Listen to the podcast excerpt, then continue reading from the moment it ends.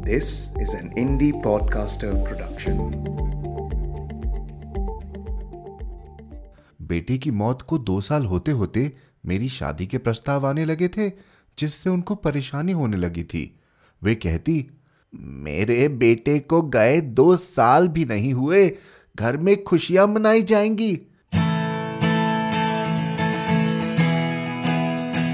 आप सुन रहे हैं कहानी जानी अनजानी। पीयूष अग्रवाल के साथ। चलिए, आज की कहानी का सफ़र शुरू करते हैं।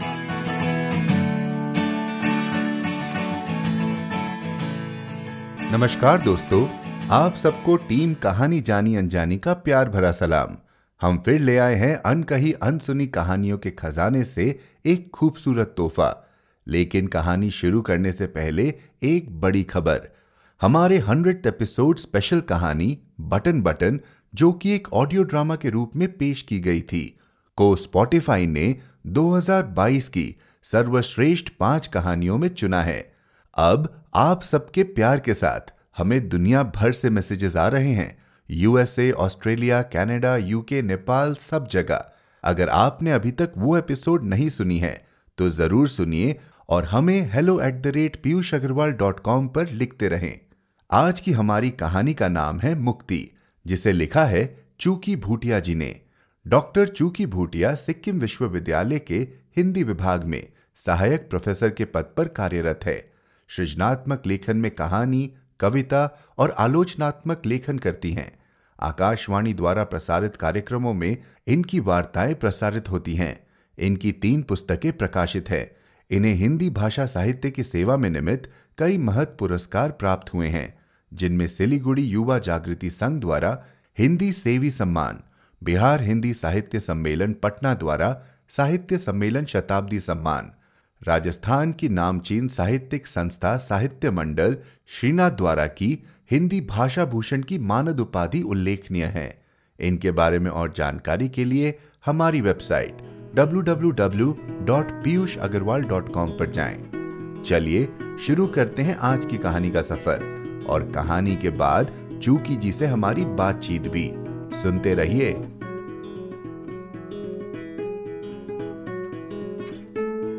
मुक्ति, चूकी भूटिया।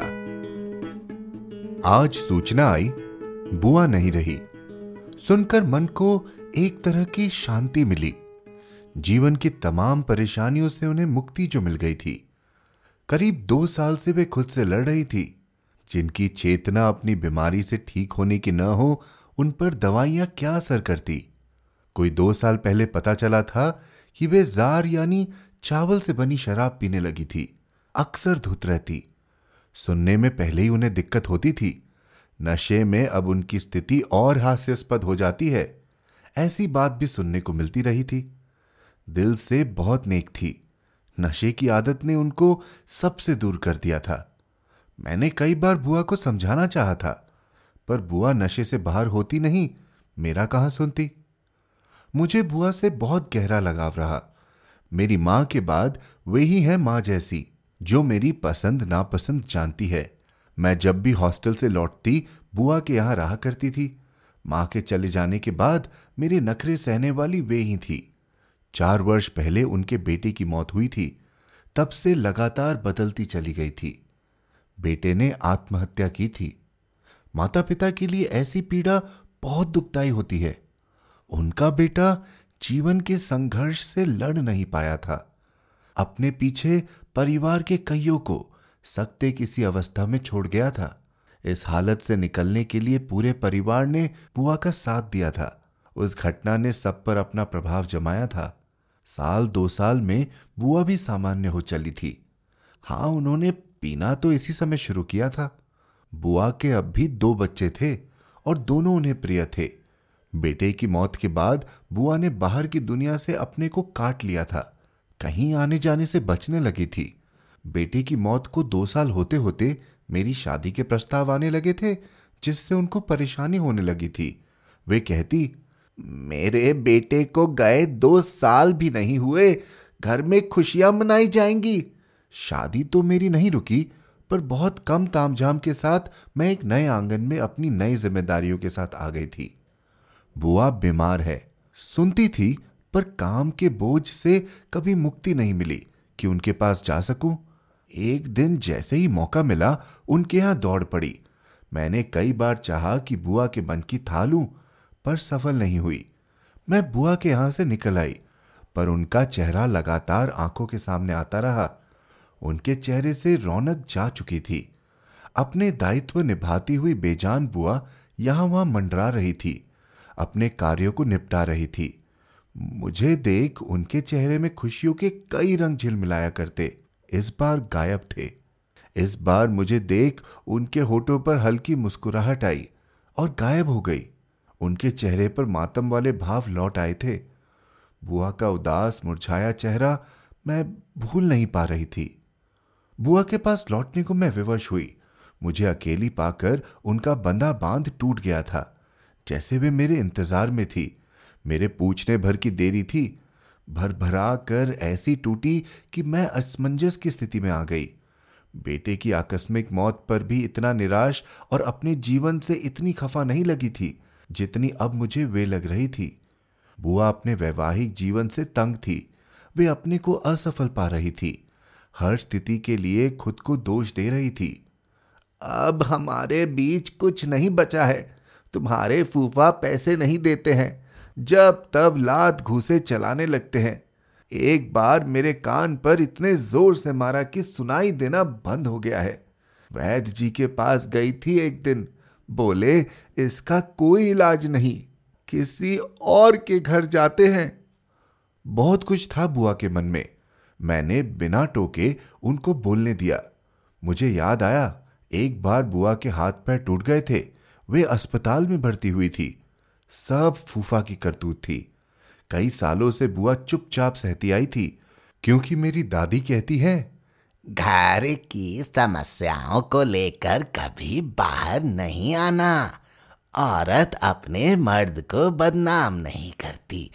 किस घर में झगड़ा नहीं होता हाँ? बस समय सब ठीक कर देता है। शायद अपनी माँ के ये शब्द उन्हें आगे बढ़ने से रोकते रहे और उस संबंध को निभाती रही, जिसने अपनी सारी हदें पार कर दी थी। बुआ के बच्चे बाहर पढ़ते थे। उन्हें कभी माँ की तकलीफ़ का एहसास नहीं हुआ। बुआ बोले जा रही थी, त्योहार आते और चले जाते हैं। तन में नए कपड़े के नाम पर पेटीकोट तक नहीं आता। मैंने तंत्र मंत्र पूजा जाप सब करके देख लिया। अब उनका मन मेरी तरफ़ कभी नहीं लौटने वाला। कभी अपने हक की बात करूँ तो बहुत चिढ़ जाते हैं। कहते हैं, तुम तो ऐसी ना थी तुम्हें यह पाठ कौन पढ़ा रहा है? मेरे कान बुआ को सुन रहे थे, पर ध्यान कहीं और था। बुआ का घर पहले मुर्गे मुर्गियों से भरा रहता था, पर अब वे एक दो ही दिखाई दे रहे थे। दड़बा खाली पड़ा था। उनके आँगन में खड़ी गाय के गले पर एक बड़ा सा घाव हो गया था, जिससे मवाद बह रहा था। बुआ ने उसके गले से रस्सी खोल दी थी और कभी भी जाने के लिए आज़ाद कर दिया था, पर गाय कहीं नहीं जाती थी। उसी खूंटी पर उदास खड़ी रहती थी। बुआ के घाव बनकर मुझमें बहने लगे थे। वे कहकर रो रही थी और मैं उन्हें सुनकर, मेरे लिए जार लेते हैं, मैं होश में न रहूँ, इसका ख्याल अवश्य रखते हैं। घर की ज़िम्मेदारी से बिल्कुल अलग हो चुके हैं। मैं अपनी माँ समान बुआ का दर्द नहीं सुन पा रही थी। उनका हाथ अपने हाथ में लेते हुए कहा, मैं हूँ आपके साथ। आप दोनों अलग हो जाइए। छोड़ दीजिए उन्हें। बुआ पर मेरी बात का कोई असर नहीं हुआ। वे अपनी बात कहे जा रही थी। अलग होने के मुद्दे पर कान ही नहीं दे रही थी। बहुत समझाने पर भी जब बुआ नहीं मानी, मुझे गुस्सा आ गया।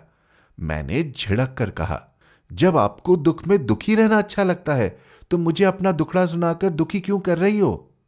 यह कहते हुए मैं झटके से खड़ी हुई और निकल आई।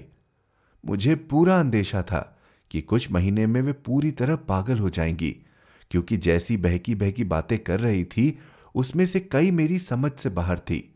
कोई अपने जीवन को दाव पर रखकर इतना टूटकर किसी को कैसे प्यार कर सकता है? मैं रास्ते भर यही सोचती रही। जीवन के आधे से ज़्यादा समय उनका निकल चुका है। बस कुछ और दिन सही से बीत जाते तो कितना अच्छा होता। अब बुआ को आंसुओं के सिवा कुछ मिलने से रहा, पर फूफा से अलग होने की बात पर कतई तैयार नहीं हो रही थी। कई स्त्रियों के लिए पति का घर सुरक्षा कवच होता है। वे उस कवच के बाहर अपने को निकालने से घबराती हैं। शायद परिवार और समाज की मर्यादा उनके लिए बेड़ी बन जाती है। सोच का सिलसिला चलता रहा और जीवन के कुछ पहलू आँखों के सामने उघड़ते चले गए। बच्चे होने के बाद मेरे जीवन में भी कुछ ऐसा ही हुआ था। हमारे मध्य चुप्पियाँ घर कर गई थी। कई राजों से मैंने पर्दा उठाना चाहा। वे चुप रहे। वे चुप्पियाँ आज भी मुझे कुरेदती हैं और मन इस रिश्ते के प्रति खट्टास से भर जाता है। पर मेरे बच्चे, उनका भविष्य और घर परिवार का मान सम्मान, समाज सब मेरे सामने इस तरह डोलते हैं कि मैं उस दुनिया को संवारने की एक चेष्टा और कर बैठती हूँ। रोज रात थका हारा पति जब लौटते हैं, एक बार यह ख्याल अवश्य आता है कि न जाने किसकी बाहों में सुकून खोज कर आए होंगे। पर अपने कर्तव्य से मैं कभी नहीं भागी। उसी तरह उनकी सेवा करती रही, जैसे हमारे बीच कुछ हुआ ही न हो। मेरे अनुत्तरित प्रश्न मेरे सीने में दफन है। दुनिया का दबाव कितना भी क्यों ना हो, पर अपने मानस से उन प्रश्नों के उत्तर खोजने को मन छटपटाता रहता है। मेरे पास मेरी नौकरी है, मैं दूसरी बुआ नहीं बनी। इसी ने मुझे ताकत दी है और बंद दीवारों की घुटन में कैद होने से मुझे बचाती रही है। अच्छा हुआ, बुआ की मौत हो गई, उन्हें शांत कर गई, हमेशा के लिए। जीना कितना मुश्किल होता है जब कोई अपना दगाबाज निकल आता है। मैं सब जानती हूँ। नमकीन पानी ने मेरे होठों पर अपने होने का एहसास कराया। तब होश आया मेरा साथी, फिर मेरे संग बह चला। वही साथी जो अकेलेपन में मेरे साथ रहता है। कमज़ोर होने का थप्पा नहीं लगाना चाहती। इसलिए दुनिया के सामने उसे आने की इजाज़त मैंने कभी नहीं दी है। माँ, कहाँ हो? जाना नहीं है। अचानक मुझे आवाज़ देता हुआ बेटा कमरे में चला आया। मैं वर्तमान में आई, अपने साथी को परे ढकेल दिया और जाने को उठ बैठी। ग्यारह बज रहे थे। बुआ की मौत की खबर सुनकर मैं कहाँ से कहाँ पहुँच गई थी। समय का अंदाज़ा ही नहीं हुआ। कमरे से निकलते ख्याल आया। मुझे एक दिया जला लेना चाहिए। मंदिर गृह गई, मैंने बुआ के नाम तीन दिए जलाए। आँखें बंद, हाथ जोड़कर प्रार्थना की। बंद आँखों से हंसती मुस्कुराती, स्वस्थ बुआ का चेहरा दिखा। वही मेरी माँ समान वाली बुआ, जिनकी आँखों में मेरे लिए बेइंतहा मोहब्बत थी। मेरी आँखें फिर बह चली। पर ये सुकून के आँसू थे, उनके मुक्त होने की खुशी के।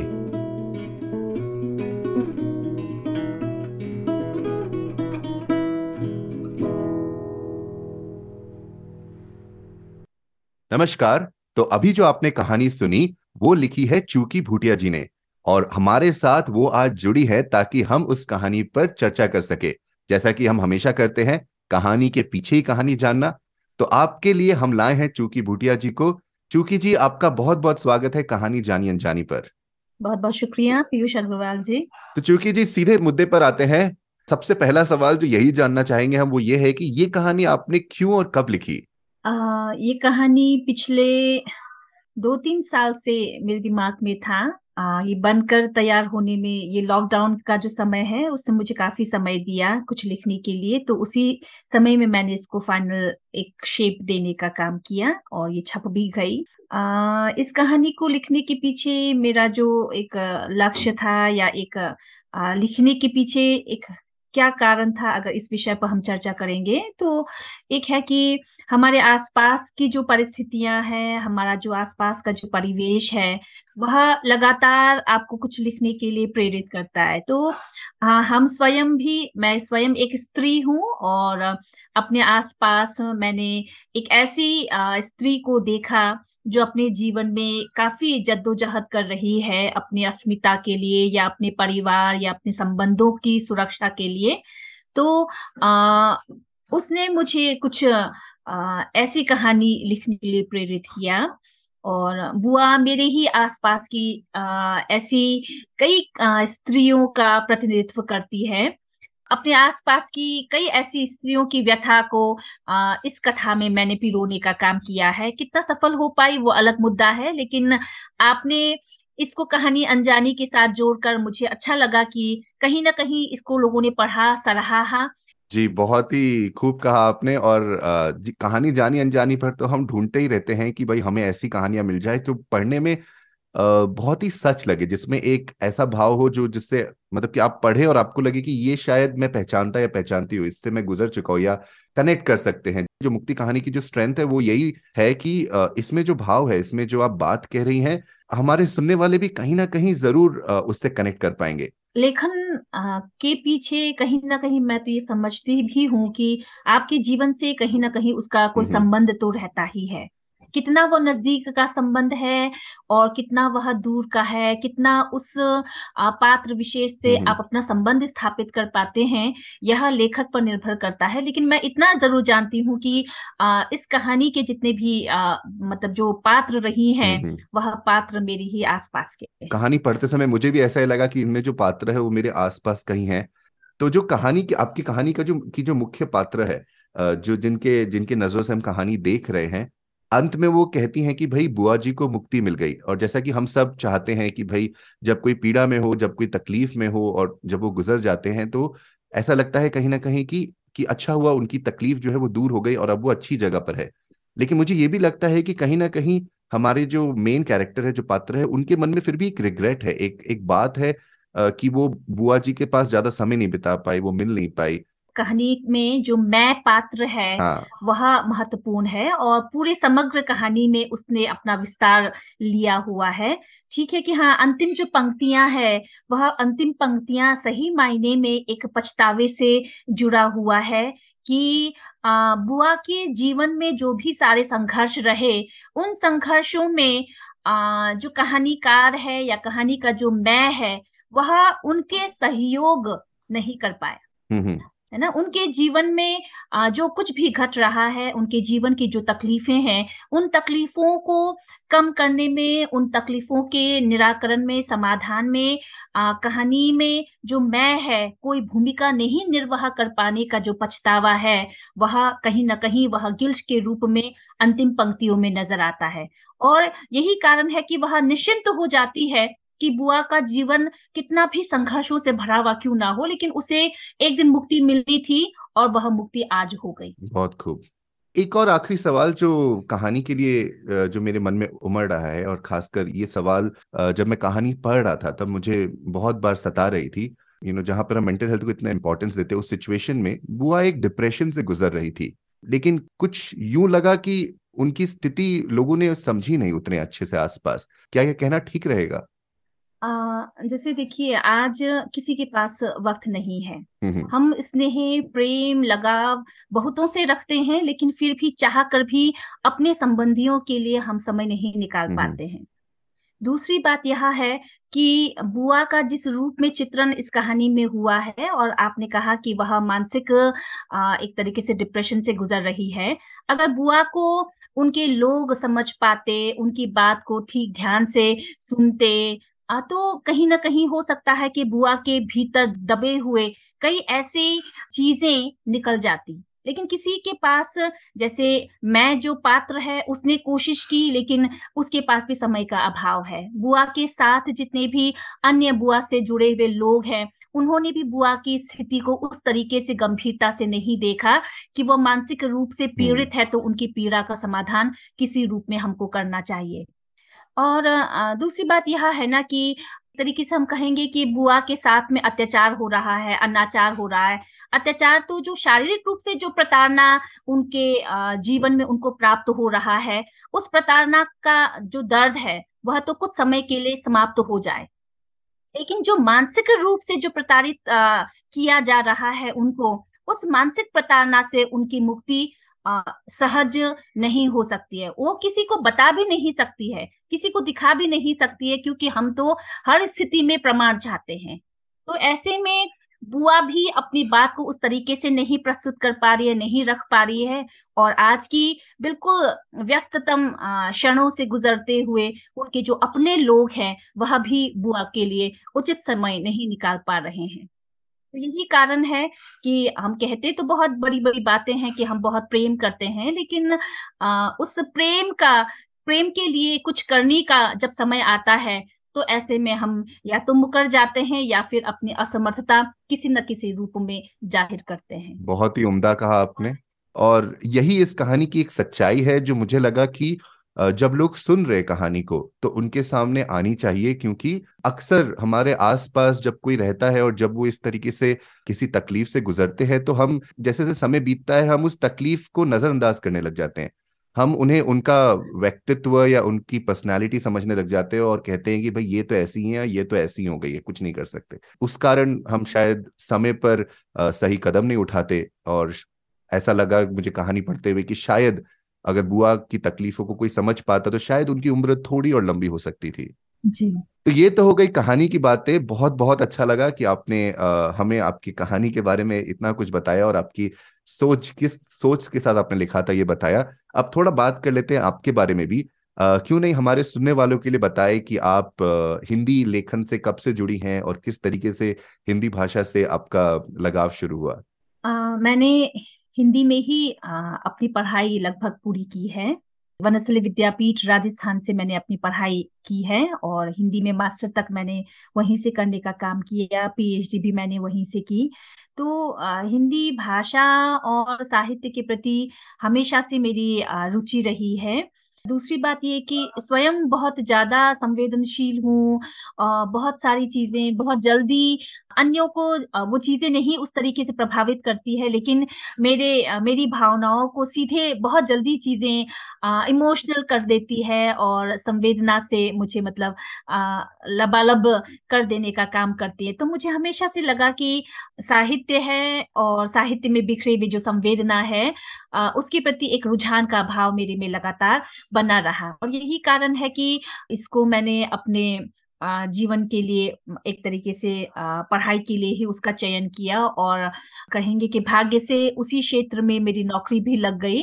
तो आ, हिंदी भाषा और साहित्य के क्षेत्र में ही लगातार काम कर रही हूँ और इसी इसी उसमें भी जैसे मतलब ये कि इतने सारे लोग काम करते हैं उनके सामने तो हमारा काम कुछ भी नहीं है लेकिन फिर भी लगातार लेखन के क्षेत्र से जुड़ी हूँ और पिछले एक तरीके से देखा जाए तो मेरी जो पहली कहानी प्रकाशित हुई है, वह उस समय मैं बी प्रथम वर्ष में पढ़ाई किया करती थी।